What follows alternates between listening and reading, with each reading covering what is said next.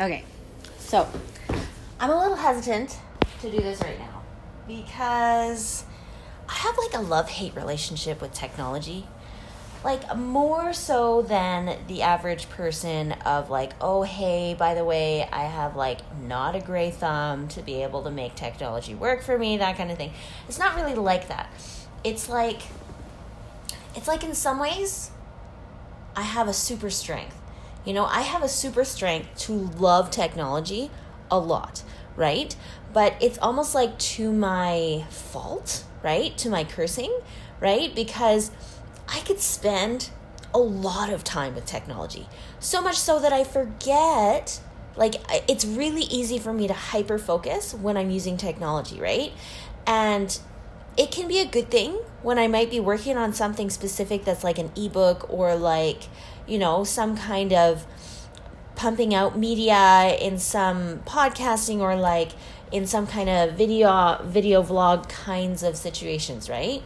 Or or even chatting and having conversations with people and sending out the gratitude letters and and just like making connections and those kinds of things. For sure, those are areas that I can use technology and and have a great you know, use it for good and stuff, right? And then there's the other side of me that also that's on the same line is like I love learning.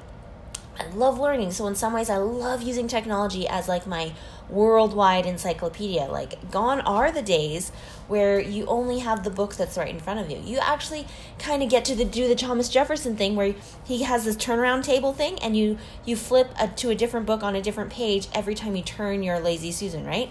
But with a phone, or whatever you have, you can have several tabs of whatever you're studying and you can just click click click from one to the next and you can just have a playlist of such a wide variety of learning right? And then there's the streaming and then there's the youtube and you know what i mean?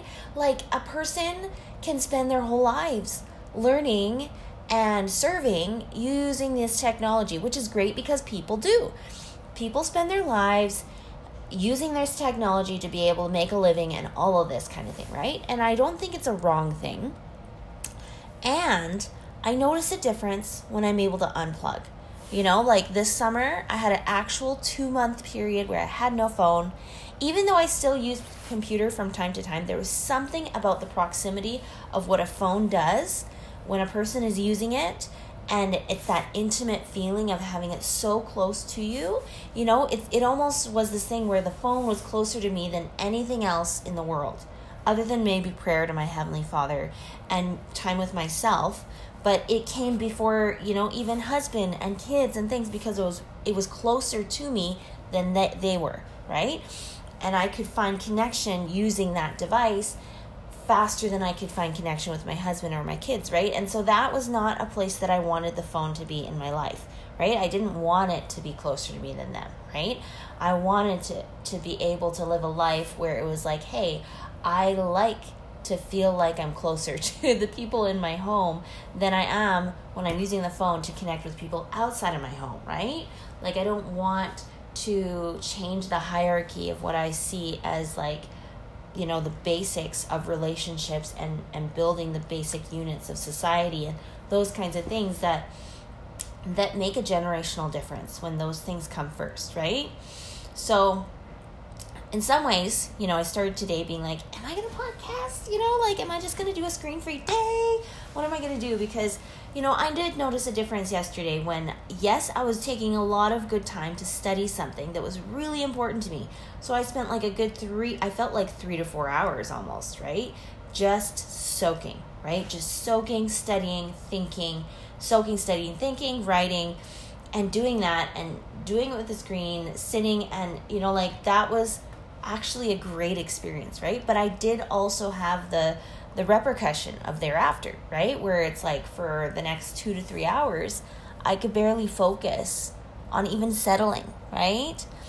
And, you know, it probably wasn't until like midnight that I did fall asleep, right? And and it's not like that's a pattern that I want, right? Maybe if I want to study something, maybe I could start it at like a nine o'clock in the morning kind of thing and then end at lunch. So then I at least have like the afternoon to like you know, work out my energy and and get all that out so that I can settle in at night.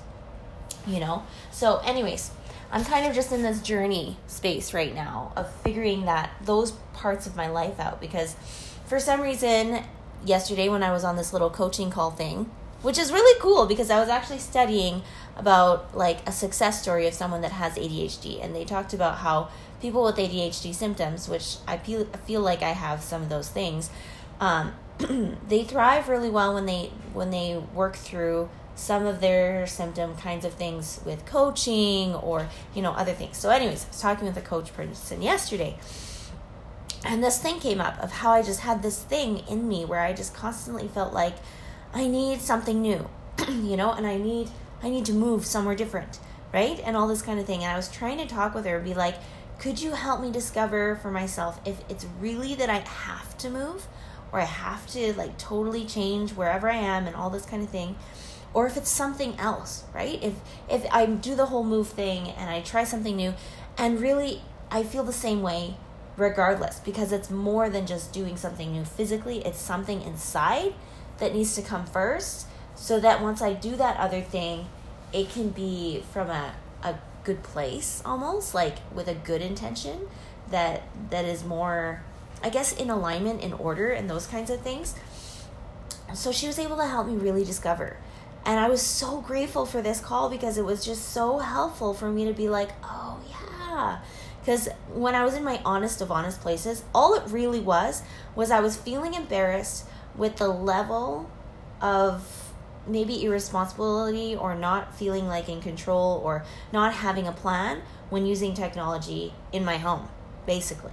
It's like if I just move to the ocean, then I won't have to think about it then I won't have to think about a plan for this kind of stuff, right? Because it's hard for me to do that and commit to it and and to stand the ground of that decision in a happy, healthy, like faith faith forward kind of a way, right? Because it is kind of scary. But for me, it's it's not as scary as just like packing up and going to a place and having a good great old time, right? And so in some ways I was like thinking up all these dream things to kind of mask out this area of my life that that requires a little bit of what I would feel like is some discipline and in some ways it was like feeling like it was way more harder to exercise some level of discipline versus being able to just pick up and go have some fun, right? Um, so that was really revealing, like really revealing. So in some ways it really helped me so that I could at least have some rest in feeling like okay it probably it'll probably still be a great adventure for me to go to the ocean or you know go and go to India or Mexico or you know anywhere in the world right and just have different experiences but I don't have to feel this this intense feeling of like oh I need to go and do that thing because there's this big hole in my life that I'm trying to fill that I think going and doing that thing will fill it, right? Because I think I kind of had that that sense earlier, right? Like a few months back when I just had this sense of like, oh, there's this emptiness. We need to go and do something to shake it up or whatever. But but to realize that the shaking can come subtly from inside in in a feminine kind of way, right? and and just embracing the truth of being able to do things spiritually before they come to pass physically right and and allow for the invisibles to be in place to be part of the blueprint of the physical of whatever is to come to pass